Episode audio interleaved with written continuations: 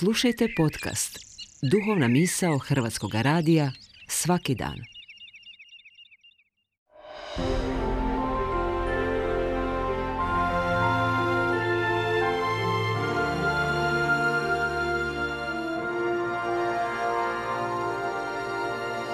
Duhovna misao.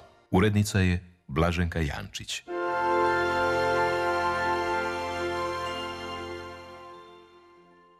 Srdačan pozdrav poštovani slušatelji, govori vam Domagoj Matošević, svećenik Zagrebačke nadbiskupije. Da sam znao što je to svećeništvo, radije bih danas obrađivao zemlju. Ovo je izjava jednog mladog frustriranog svećenika koji je bio razočaran izborom životnog poziva. Razočaranje je proizlazila iz krivog motiva izbora samog zvanja. On je naime izabrao svećeništvo jer je držao da će na taj način osigurati materijalno blagostanje. Zbog toga je neprestano čezno za dobrostojićom župom ili nekim drugim crkvenim mjestom koje garantira siguran novac.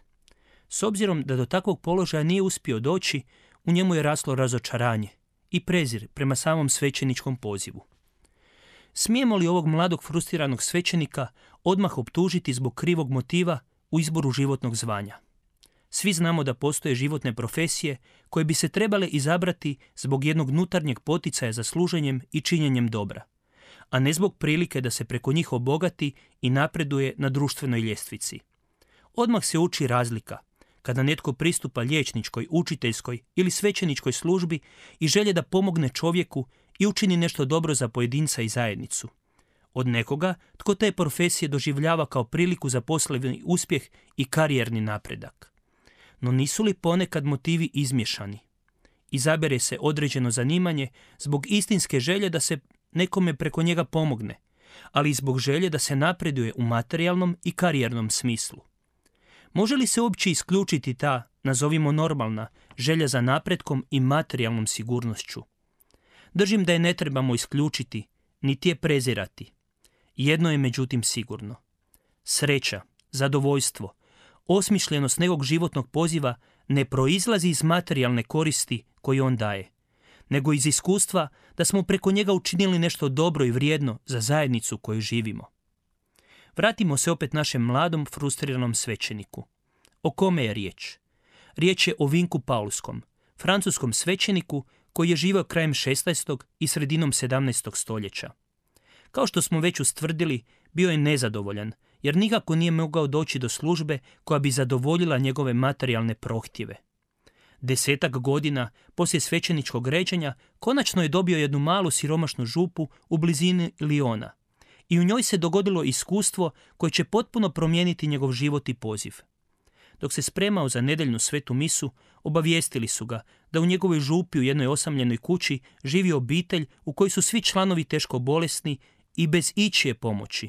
Posjetio je tu obitelj i ostao šokiran bijedom i patnjom koju je zatekao u toj kući. U njemu se probudila snažna empatija i nutarnji poziv da im pomogne. S obzirom da je sam bio siromašan, pozvao je župljane da svi zajedno učine nešto za tu obitelj. Ubrzo su mnogi pritekli u pomoć, a duh solidarnosti povezao je župljane i pomogao ranjenoj obitelji. No taj događaj je najviše pomogao samom Vinku – on je ponovno otkrio ljepotu svoga poziva i radost koja proizlazi iz služenja malenima. Božja je milost frustriranog svećenika preoblikovala u gorljivog služitelja siromašnima. Brzo je shvatio da pomoć siromašnima mora biti organizirana. Osnovao je bratovštinu kršćanske ljubavi, zajednicu čija je svrha bila pomaganjem bolesnima. Organizirao je pučke misije i osnivao nove redovničke zajednice, od kojih je tražio da ne budu zatvorene u samostanima, nego da idu na ulice u susret siromasima koji nemaju nikoga. I sam je skupljao napuštenu djecu po pariškim ulicama i osnivao misijske postaje u Lađiru, Tunisu i Madagaskaru. Započeli smo ovu duhovnu misao riječima jednog frustriranog svećenika, a završimo je s riječima istog tog svećenika koji je u međuvremenu otkrio ljepotu svoga poziva. Ako deset puta na dan pohodiš jednog bolesnika, ti si deset puta susreo Boga.